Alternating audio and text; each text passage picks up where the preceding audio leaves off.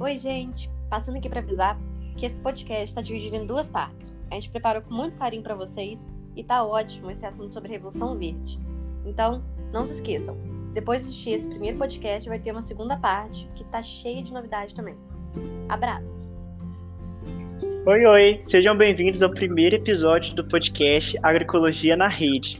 O meu nome é Enzo Ribeiro. E o meu é Maria Fernanda Veiga. E hoje nós estamos aqui com dois convidados especiais, dois professores nossos, que vão falar um pouco sobre o tema da semana, a Revolução Verde. Bom, para começar, eu gostaria que vocês se apresentassem, falassem um pouco sobre vocês, seus trabalhos, o que vocês quiserem. Fiquem à vontade. É um prazer ter vocês aqui. Obrigado, Enzo. Obrigado, Maria Fernanda. Meu nome é José Luiz Paixão, eu sou biólogo, sou técnico agrícola, tenho especialização em plantas medicinais, mestrado em fitotecnia, agroecologia e plantas medicinais e homeopatia agrícola e doutorado em ciências veterinárias. Atualmente sou professor e coordenador do curso técnico em agroecologia do Instituto Federal Sudeste de Minas Gerais, no campus Muriaé, e coordeno o programa do projeto de ensino Agroecologia na Rede. Olá, gente, boa noite. Eu sou Júlio Monerá. É muito satisfação estar aqui com vocês, Maria Fernanda, Enzo e todo mundo que está nos ouvindo. É, eu sou professor de História no Instituto Federal Sudeste, no campus Muriaé. Eu sou estudioso é, da, da, da questão ecológica a partir da história e, inclusive, o meu doutorado, que é um doutorado em serviço social, eu faço uma discussão sobre os processos de ecologização do capital, de uma maneira bastante simples. Eu venho discutindo os processos em que o capitalismo tanto gera processos destrutivos, quanto ele aponta saídas que a gente vai ver direitinho na conversa que a gente vai ter hoje, que não são tão saídas assim. A gente vai aprofundar essa conversa depois aí. Ótimo, obrigada, gente. Então, para a primeira pergunta, né, a gente deve entender o que é uma revolução, que é uma mudança radical dentro de uma sociedade que ocorre no contexto político, econômico, cultural e social, onde é estabelecida uma nova ordem que é instituída pelas forças públicas e sociais vencedoras. Então, para começar, gostaríamos, para melhor entendimento, que vocês dessem uma pequena introdução a respeito da Revolução Verde, na concepção de vocês, como historiador e biólogo. Como vocês visualizam atualmente a, a questão da Revolução Verde? Ok, então acho que o primeiro ponto é a gente caracterizar, como vocês bem fizeram, revolução como um processo que altera profundamente as estruturas sociais. A dúvida que eu trago para vocês é para a gente pensar: a Revolução Verde foi um processo revolucionário ou foi um processo contra-revolucionário? Ixi, né? Gerei uma série de confusões aí. Por que, que eu estou dizendo isso? Primeiramente, é que a Revolução Verde ela se insere num contexto social muito específico. A Segunda Guerra havia se encerrado e ainda que os processos de quimificação, né, de uso da química na agricultura, ainda datassem lá do finalzinho do século XIX, ele é aprofundado justamente nesse período que a gente chama de Revolução Verde. Contudo, a dinâmica e a proposta que a Revolução Verde está trazendo, ela está se contrapondo justamente a uma outra revolução que havia acontecido num período também é, inicial do século XX, mas que se arrastava por todo o século XX, que era uma revolução vermelha, uma revolução de cunho socialista que havia ocorrido na Rússia, que havia se tornado União Soviética e se espalhado por diversos outros países. Nesse contexto, havia uma uma situação de, de, guerra fria, guerra não declarada entre Estados Unidos, que era uma potência capitalista, e a União Soviética, a potência do campo socialista. E, mais do que isso, nos processos de independência de diversos países, eh, especialmente colônias asiáticas e africanas, havia uma aproximação desses países com os ideários socialistas. Nesse sentido aí, a Revolução Verde se propondo ou fazendo a propaganda de que iria combater a fome no mundo, ela se propõe a ser uma alternativa a, uma, a essa revolução vermelha que já havia acontecido e que atraía muitos desses países nos seus processos de independência. Daí, então, a Revolução Verde, inclusive a escolha desse nome, Revolução Verde, é justamente uma maneira de se contrapor aquele processo da Revolução Vermelha que caracterizava justamente o avanço do socialismo no mundo.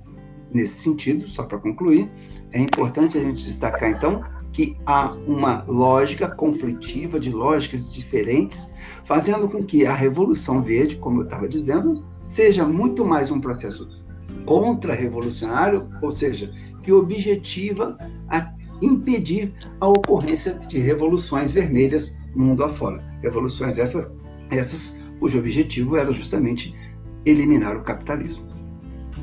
Bacana essa contextualização política, né, sociopolítica que o professor Júlio faz.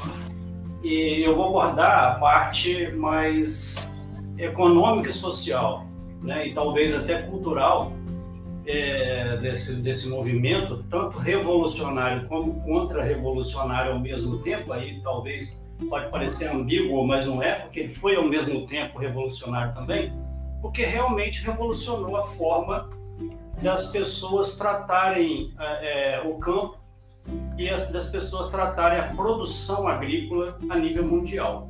Né? E coincide também com um, um movimento anterior à Segunda Guerra, né, que vinha lá, todo mundo já ouviu falar da Semana de Arte Moderna, né, que foi um movimento que exigia a urbanização e a industrialização do Brasil, né, e que provocou ali, até chegar na, na, na década de 30, com depois a gente vai entrar em mais detalhes sobre isso, mas com, a, com o movimento tenentista também, né? Professor Júlio depois pode falar um pouco mais sobre isso, que traçou políticas é, para um, um, um, movimento de é, vamos dizer, desvalorização do campo e de supervalorização da vida urbana através e, e, provocando e fomentando a industrialização do país às custas da agricultura brasileira, né? E que, que até hoje é o pilar que sustenta a nossa economia, a despeito de toda a desvalorização que tem. Mas é, na, no contexto de revolução, né, da, da, da, que, que, esse movimento é chamado né, de Revolução Verde, esquecendo o nome verde, o professor Júlio já deixou bem claro qual o sentido que ele tem, que muitas pessoas fazem a conotação com a questão ambiental, né? O verde pode ter uma conotação ambiental, mas no contexto econômico, mas no contexto histórico é justamente esse que o professor Júlio abordou. É, mas a, a forma das pessoas tratarem o meio rural e tratarem a produção de alimentos, né, foi revolucionária realmente. Tá ótimo, obrigada, professores. Foi ótimo a introdução, realmente muito esclarecedor. Bom, para a gente, como vocês já começaram a contextualizar um pouco sobre como foi antes da Revolução, é bom a gente entender melhor como é que eram as dinâmicas. Como o Júlio mesmo falou, essa revolução surge meio que como com a preocupação de combater essa onda vermelha que se aproximava. Mas existiam alguns outros motivos que levaram ela a quais os maiores problemas que eles estavam enfrentando? Bem, então, um primeiro elemento a gente considerar, apesar da gente ter destacado que seria um processo contra-revolucionário, a Revolução Verde, a gente acaba utilizando esse termo, Revolução Verde, né? ainda que destacando que as mudanças técnicas que foram desenvolvidas a partir da Revolução Verde vieram justamente a eliminar qualquer mudança efetiva na estrutura social. Esse era o objetivo. Ainda assim, feita essa ressalva, a gente continua a utilizar o termo evolução verde. O importante para a gente caracterizar bem é, esse período de uma maneira mais ampla, mais abstrata, ainda que tenha particularidades locais e muito é, relacionadas a diversas temporalidades, é preciso que a gente destaque justamente o seguinte: o que, que a Revolução Verde significa para o, a produção capitalista na agricultura? Ora, a gente sabe que a produção capitalista tem por objetivo a obtenção de lucro. Esse é, é o objetivo. E, na verdade, quanto maior é a velocidade da circulação do capital, maiores as possibilidades de ganho e, consequentemente, de lucro. Contudo, a agricultura e também a pecuária, elas têm ritmos que são determinados pela natureza. Então, a Revolução Verde e todo o seu pacote tecnológico dos quais os agrotóxicos, né, motomecanização, a transgenia no período mais recente e tudo mais, todos esses elementos técnicos aí têm um objetivo muito claro de submeter a natureza a um ritmo que interessa a valorização do capital. Se a natureza tem determinada forma de produzir, de se reproduzir, os seus ciclos e tudo mais, o capital quer fazer com que esses ciclos sejam cada vez mais encurtados em termos produtivos, para que ele circule mais e, consequentemente, tenha maiores possibilidades de lucratividade. Essa que é a imposição de fundo que significa a revolução verde trazida pelo capitalismo para o ambiente, para o avanço do capital no campo. É esse o contexto que a gente tem que ter sempre em mente. Entendi. É realmente bastante coisa para a gente levar em conta. Exatamente. Então, é, nesse mesmo, nessa mesma análise, né, para a gente não fazer uma, uma análise positivista, né, isto é, fazer uma análise de maneira segregada dos antecedentes ocorridos é, na história, a gente deve analisar sempre os pontos gerais, né, o que está acontecendo fora do Brasil também, nesse, nesse mesmo contexto, e também nas diferentes, é, nos diferentes polos da economia brasileira. É, nessa questão da Revolução Verde, que tanto mudou os hábitos dos brasileiros, mas também do mundo inteiro, é, que, que, o que, que, a gente pode afirmar, né, Paixão, a respeito desse cenário brasileiro relativo aos campesinatos nas décadas anteriores à Revolução Verde, relativo às tantas modificações que antecederam em tal época, desde incentivos fiscais europeus, imigrantes que receberam é, né, o auxílio para poder cultivar a terra nacional, até tantas outras mudanças nesse cenário. Então, o que, que a gente pode afirmar do, da questão do campo nessa época? Bom, historicamente, né, é, a gente pegar dentro do Brasil colonial, onde nós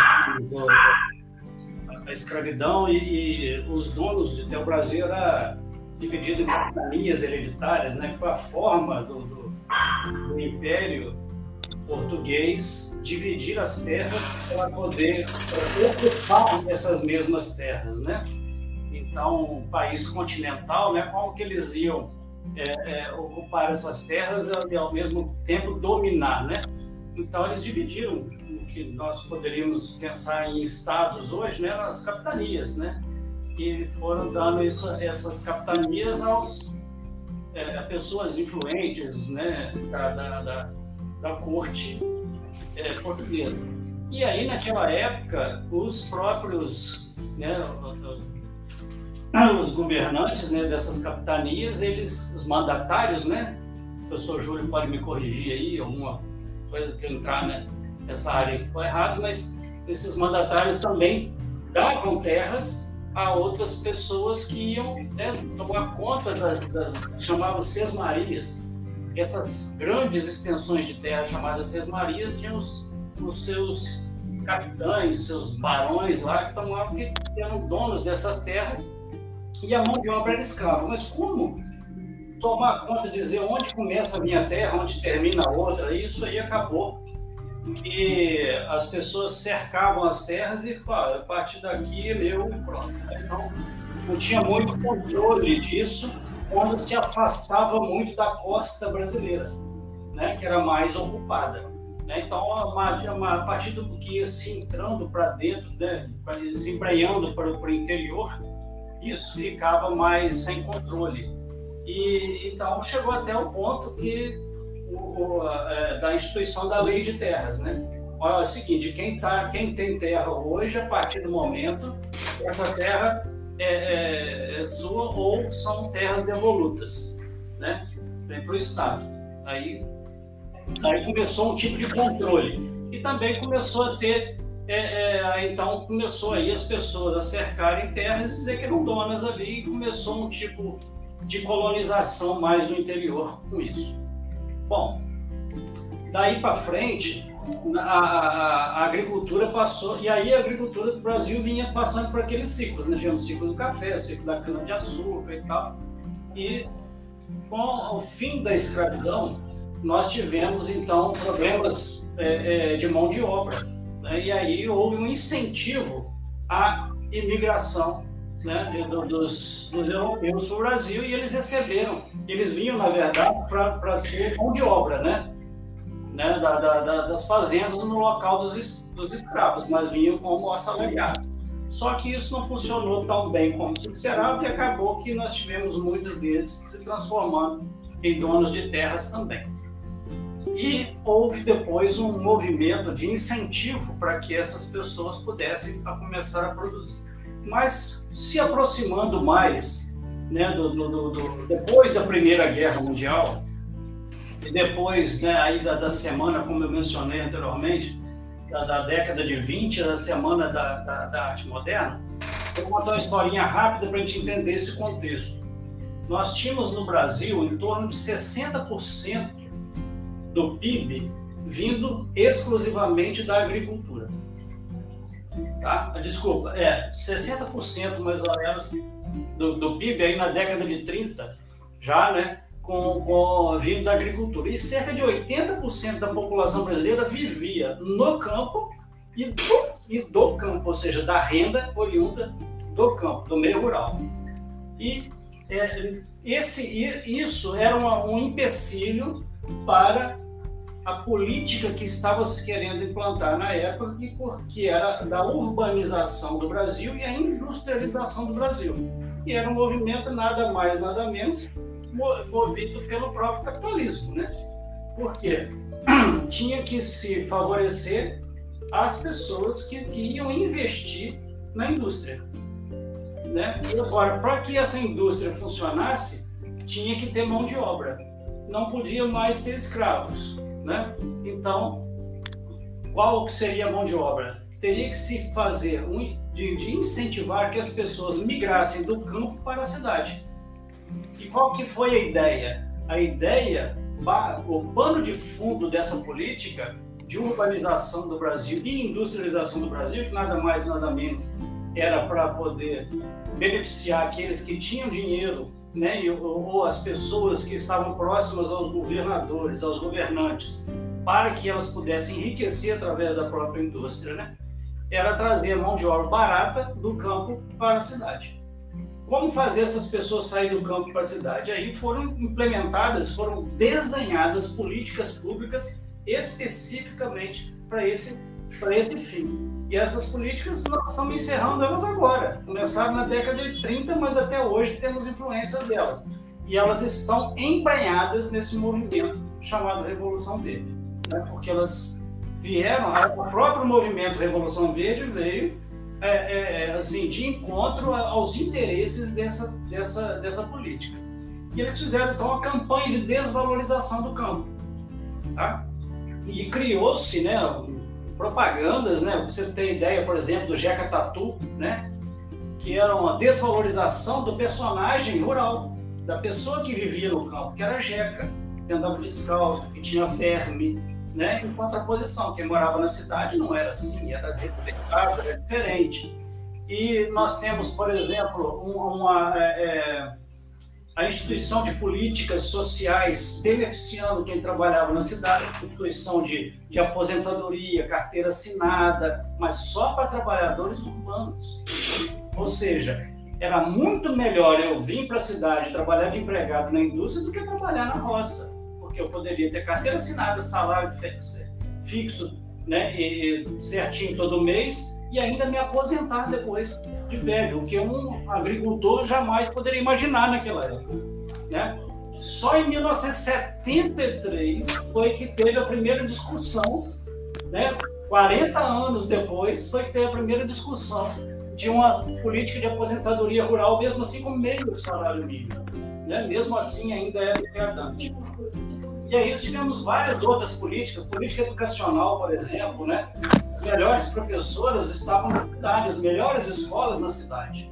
E na roça, você tinha uma sala de aula com uma professora com primeiro, segundo, terceiro, quarto, quinto ano, na mesma sala, chamada educação é, né? Ou seja, não dando a mínima condição para que quem estudasse nessas escolas tivesse algum aproveitamento. Então, foi toda uma política pensada e eles foram muito eficientes na implantação dessa política porque ela deu muito certo, né? Apesar do campo sustentar a economia e sustenta até hoje, essa campanha de desvalorização provocou um grande êxodo rural. Então as pessoas migraram do campo para a cidade. Mas aí, como que a agricultura sobrevive sem mão de obra? É lógico que houve uma grande queda de produção, né? E aí também teve também a taxação dos produtos exportados, lembrando que nós só tínhamos produtos é, primários. Então, a, a, o único produto de exportação do Brasil na época era produtos agrícolas e houve uma taxação imensa. E esse dinheiro dessa taxação financiava a indústria a juros baratos. Então, a agricultura financiou a indústria, a implantação da indústria a juros baratos, subsidiados. Além disso, é, é, então o que acontece? Quando veio o pacote da Revolução Verde depois do pós-guerra, né, com incentivos a créditos agrícolas para poder recuperar a produção, esses pacotes vinham atrelados. Olha, eu vou te dar o dinheiro para financiar a sua plantação de milho, mas você é obrigado a comprar o pacote todo, ou seja, tem que você vai levar o dinheiro para comprar o agrotóxico e o adubo químico e a semente. E nós vamos te dar assistência técnica. Então, é, é, com isso, inclusive, teve a implantação da Emater no Brasil, né, que é a empresa é, de assistência técnica e extensão rural, foi implantada em Minas Gerais em 1948 com dinheiro da Fundação Rockefeller, nos Estados Unidos, que era para colocar o engenheiro agrônomo e economista doméstica para trabalhar no campo, dando assistência técnica aos agricultores para que eles pudessem usar desse crédito rural. O projeto era feito com venda casada tanto do agrotóxico que vinha importado, né, e do adubo químico que era, tinha que ser utilizado. Então, nesse contexto todo, o que, que aconteceu? Nós passamos é, é, dos 60% do PIB, a agricultura passou a ter 30% do PIB, a fazer parte de 30% do PIB. Né? E de 80% da população, nós caímos aí para quê? 20% da população no campo. Ao contrário, né? Houve uma grande inversão, mostrando o sucesso dessa política. Né? E aquele grande argumento né, de que a, se você não, não aumentasse a produção de alimentos, você ia ter uma fome muito grande, né?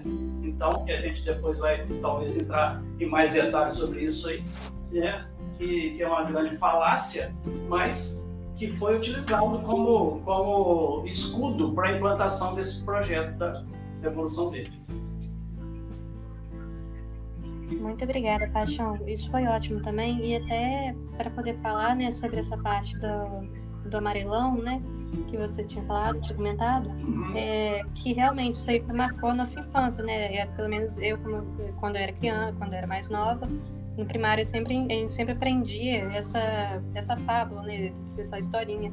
Ela era uma das primeiras coisas que a gente aprendia na escola. Então, realmente, a gente teve essa, essa estigmatização, essa educação, né, é, bem rudimentar, né, que estigmatiza mesmo o povo que mora na, na, na, na área rural e é, deprecia, depreciativo. Então, realmente, isso aí está intrínseco no Brasil desde muito tempo. É, só completando, Maria Fernanda, se você me permite, eu, eu esqueci aqui no, no, no final, né, para concluir, que nós tivemos com esse movimento uma dicotomização da agricultura.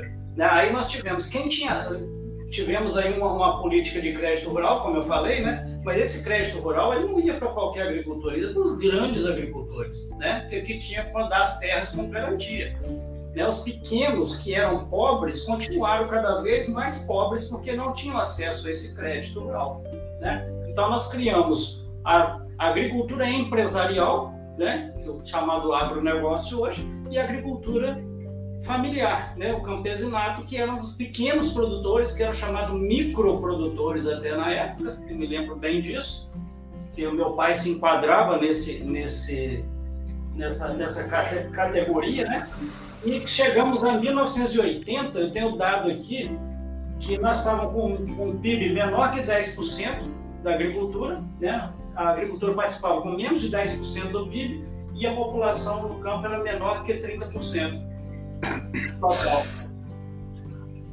Ótimo, obrigada, Paixão. Inclusive, tem até a parte também do Lima Barreto, né, na, na obra literária dele sobre o triste fim de Policarpo Quaresma, que ele falava até essa parte né, das terras no Brasil, que sempre foi um, uma questão né, terrível, que no caso o, o Policarpo Quaresma ele vai embrenhar nessa, nessa, nessa questão né, da, de produzir no, no território brasileiro, só que ele, ele encontra com outros pequenos produtores que enfrentavam a questão da, da segregação, que estava vindo, né, com a lei de Queiroz, estava vindo os imigrantes. E até o Júlio depois ele pode corrigir se estiver errado, mas né, né, até na obra literária eles comentam que eles recebiam os incentivos e tal, e eles, os que eram nativos do Brasil, que já estava aqui há mais tempo e, e tinha uma terrinha, não recebia esse incentivo, não tinha é, material para trabalhar, não tinha nada, né, não tinha semente, não tinha acesso às coisas.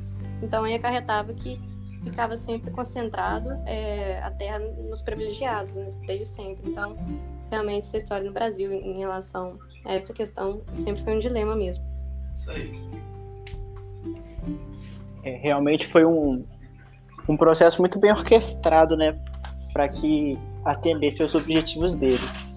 Mas aproveitando que você mencionou aí sobre os pacotes da Revolução Verde, a gente podia aproveitar esse gancho e já falar sobre os desenvolvimentos tecnológicos da época, porque houve um incentivo muito grande para construção de métodos e maquinarias que pudessem substituir os trabalhadores do campo, né? Paixão, é, para você, quais foram os equipamentos mais importantes, assim, desenvolvidos à época, que foram introduzidos e, inclusive, são utilizados até hoje? É interessante sua pergunta, Enzo, porque dá para a gente, inclusive, contextualizar, né? Esse pacote da Revolução Verde usava, como eu dizia, como escudo, né, como justificativa, a teoria de Malthus, que dizia que é, a produção, enquanto a produção de alimentos no mundo crescia em progressão aritmética, é, a população cresceria em população em progressão geométrica, chegando ao ponto onde que a produção de alimentos não seria suficiente para alimentar a população do mundo e haveria uma grande fome. Né? Eu lembro quando eu estava na escola, no, no ensino fundamental, que é, é, o professor usava, ah, no ano 2000, no mundo inteiro vai passar fome. Né? Então eu ficava sempre aguardando, quando chegar o ano 2000, quero ver como é que vai ser. Né? Então eu cresci com isso na cabeça. Só que a gente vê que isso não é verdade, né? E o que, que aconteceu? Quando o, o, encerrou a Segunda na, na Segunda Grande Guerra, e as guerras ela têm as características de fomentar um crescimento, um desenvolvimento tecnológico muito grande, né? Porque há grande investimento em inovação tecnológica para que um país possa sobrepor ao seu oponente na guerra, né? Com os recursos tecnológicos. E não foi diferente com a Segunda Grande Guerra, onde se desenvolveram máquinas, equipamentos e produtos químicos né, destinados àquele conflito e que, com o fim da guerra, eles se tornaram obsoletos. Né? Então, houve uma obsolescência mesmo da, da, da indústria, tanto da indústria mecânica e automotiva, como da indústria química. O professor Júlio mencionava né, a parte da indústria química lá do início do século XX, no, século, no final do século XIX, mas é aquele desenvolvimento mais químico direcionado à agricultura se, se voltava mais para a adubação, né, como mais na indústria de fertilizantes.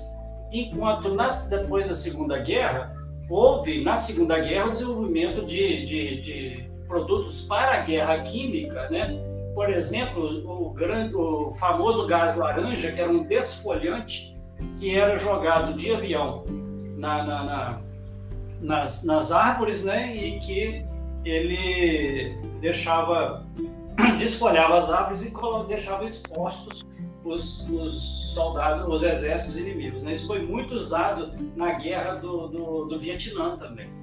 Né? Deixou, inclusive, muitas sequelas, muitas pessoas mutiladas e muitos filhos, né, herdeiros dessa guerra aí, mutilados por esse, por esse com, com, a intoxicação que as mães tiveram, né? Então muitas crianças nasceram com problemas é, por causa disso.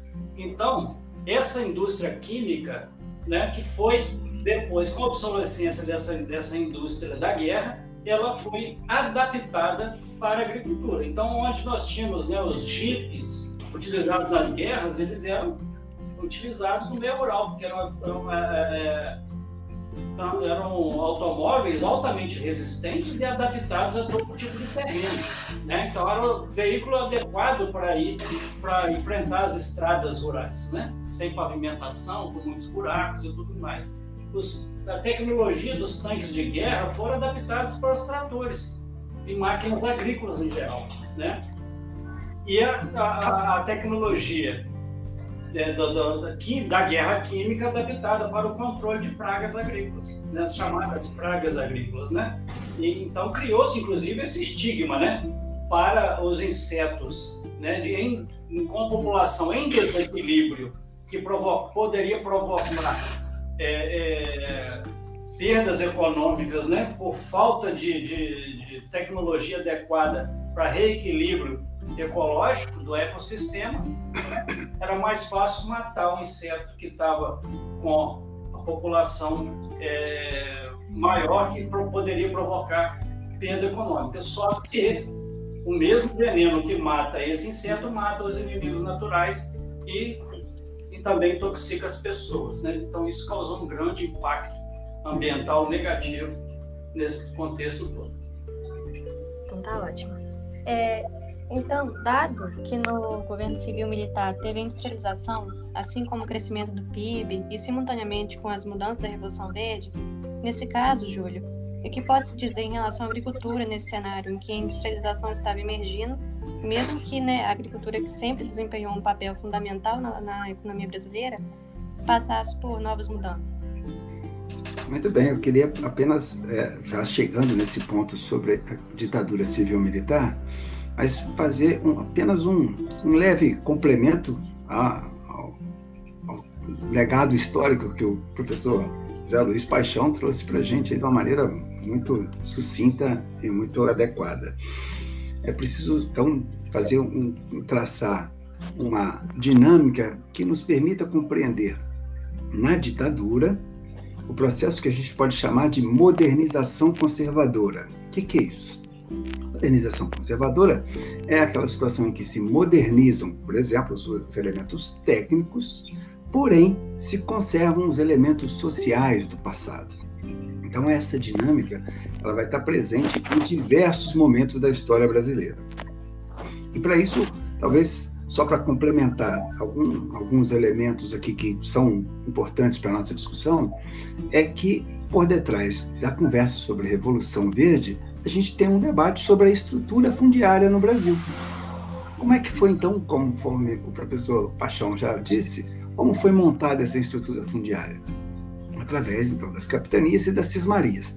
As cismarias, elas têm uma história muito interessante a partir do Império Português. A ideia em Portugal era ocupar territórios conquista pelos espanhóis, vizinhos deles na Europa, Contudo, a ideia é que o Sesmeiro recebia a terra com o compromisso de estar produzindo aquela terra, colocando a terra para produzir. Então, garantia-se, desse modo, tanto a ocupação territorial contra um inimigo externo, quanto também se combatia a fome internamente. Aqui no Brasil, devido à, à estrutura colonial adotada, foi montada não para atender aos interesses de quem vivia aqui, e sim da colônia portuguesa, e conforme vocês sabem muito bem, uma boa parte dessa riqueza passou por Portugal e acabou indo parar na Inglaterra, que era a potência econômica desse período. Mas aqui, voltando à nossa conversa, a Sesmaria teve uma lógica diferente. A ocupação do território ocorria, contudo, se comprovar qualquer é, elevação da produtividade. Nesse sentido, então, o sesmeiro acabava expandindo a sua propriedade sem um controle efetivo sobre é, esse processo de expansão. Nesse sentido aí, há toda uma lógica de genocídio indígena e, consequentemente, também escravização dos negros trazido da África. Nesse processo expansivo que a gente tem que mencionar, porque ele altera profundamente a relação que havia entre seres humanos que aqui habitavam e a natureza. Esses seres humanos, né, os indígenas, que a gente conhece, né, tinham práticas que, apesar né, da, da, dinâmica, de instaurar uma determinada dinâmica produtiva na Terra, conseguiam preservar esse território. Se a gente tem mata hoje nesse país, é porque essa mata, num passado não muito longínquo, né, foi é, preservada por populações indígenas, populações camponesas, populações quilombolas, ou seja, populações que ocupavam anteriormente esse território. Então é preciso a gente ter claro esse conflito que se instaura nesse, nesse período a partir da estrutura fundiária que se expande. Expande de uma maneira destrutiva. Tanto é assim que a Mata Atlântica foi né, virtualmente quase sua totalidade destruída nesse processo de expansão territorial é, agrícola. E é, restando hoje né, menos de 10% do, ter, do território da Mata Atlântica preservado, uma situação ambientalmente catastrófica. Mas falando mais um pouquinho da estrutura fundiária, é preciso também ter em claro, já mencionei os indígenas que foram exterminados, como se nesse território não houvesse ninguém habitando aqui e se havia aquela expansão passando por cima de todos esses modos de vida, mas também com relação já no período é, que estamos no Império e que a, a, a abolição da escravatura ela se dá como um cenário muito possível naquele contexto, as elites agrárias deste país, objetivando impedir que aqui ocorresse é, com a libertação dos cativos, dos escravos, que eles ocupassem essas terras que haviam ainda né, é, é, como terras não ocupadas no interior do Brasil, então eles criam justamente a lei de terras. A lei de terras tem justamente o objetivo de preservar essa estrutura fundiária baseada no latifúndio, nas grandes unidades produtivas. Ela se estabelece, conforme o professor Paixão já mencionou, justamente determinando que, para que alguém é, se declarasse proprietário daquela terra, ele teria que ter o título de compra daquela terra ou o título né, relacionado a Sesmarias. Logicamente, isso ainda hoje tem repercussões dramáticas. Para vocês terem uma ideia, se a gente fizer um levantamento direitinho, olha, foi feito um levantamento, no estado do Pará, foi feito um levantamento fundiário nesse estado, e verificou-se que nos registros cartoriais ele seria equivalente a quase quatro vezes o tamanho dele, de tanta titulação irregular que existe sobre outras titulações irregulares naquele mesmo território. Essa situação se deve a um elemento muito característico da ocupação do território no Brasil, que é a grilagem de terras.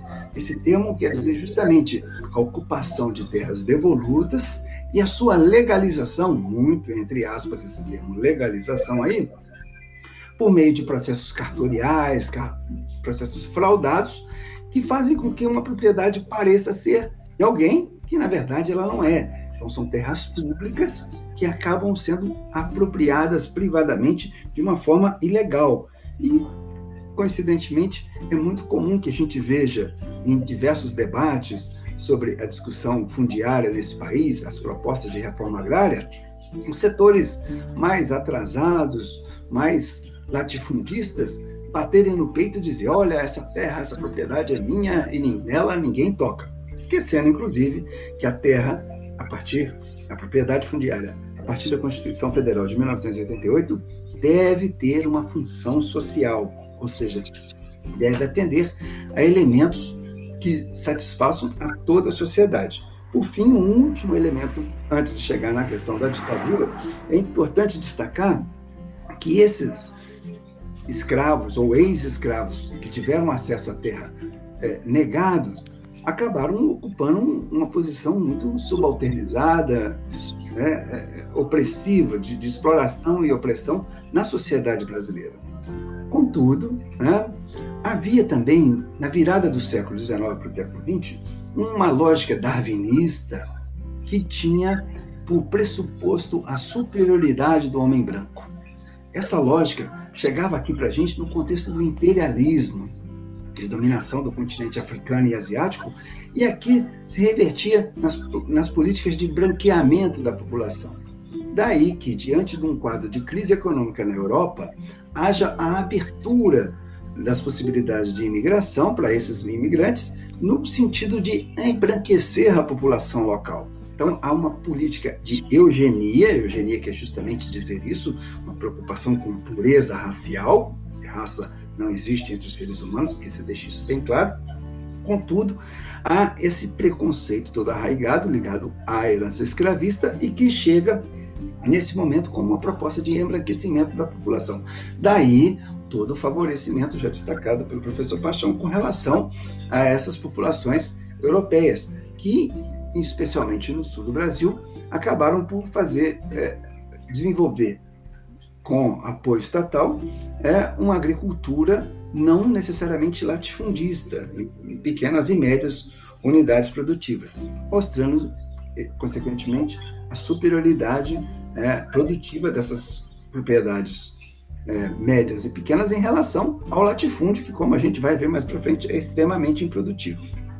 Já dando um grande salto, chegando na ditadura civil-militar, é preciso destacar que todas essas estruturas estavam ameaçadas antes da ditadura. Essa estrutura fundiária, ela é um dos elementos que leva justamente ao golpe civil-militar que derruba um presidente eleito, que justamente é, é o João Goulart, que estava exercendo o seu poder, e uma das propostas que ele trazia era justamente realizar uma reforma agrária.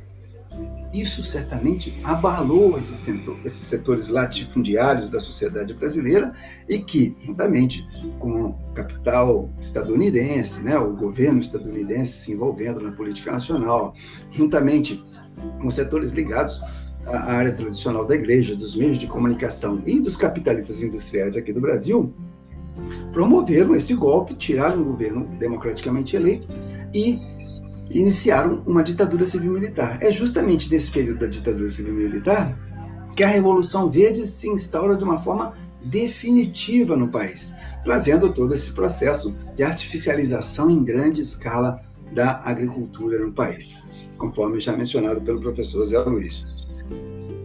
No Brasil, no século XX, há uma mudança nesse contexto justamente porque o imperialismo, ou seja, aquele capitalismo que estava em crise, que capital sobrando na Europa, em outros países, eles precisavam ser investidos em algum lugar. Afinal de contas, o capital é precisa ser valorizado constantemente. Daí, então, que esse capital acaba aportando desenvolvimento industrial nesse contexto de divisão internacional do trabalho. É o que acontece no decorrer do século XX, boa parte dele, a partir do governo Vargas e avançando até a primeira metade da ditadura civil-militar. Esse processo de industrialização realmente tem todas essas consequências para o campo. Por outro lado, também o fato deles virem para o campo reduzia de alguma maneira uma tensão no campo, que era essa tensão permanente pela ocupação de terras, produzir terra, eh, distribuir terras para que sejam produzidos alimentos.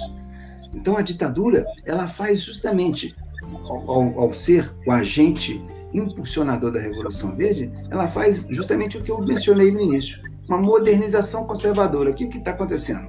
Alteram as técnicas produtivas, os processos produtivos tecnicamente considerados, porém a estrutura social, que inclui a grande desigualdade, que inclui a desigualdade fundiária, a alta concentração fundiária representada pelo, pelo, pelo, pelo latifúndio é, é, monocultor e, consequentemente, toda essa estrutura que a gente está verificando é preservada, essa estrutura social é preservada. Moderniza de um lado, preserva-se do outro. Essa, esse é o papel da ditadura civil-militar, atuando conjugadamente no campo e na cidade, de forma a manter intocados os privilégios de um determinado setor capitalista.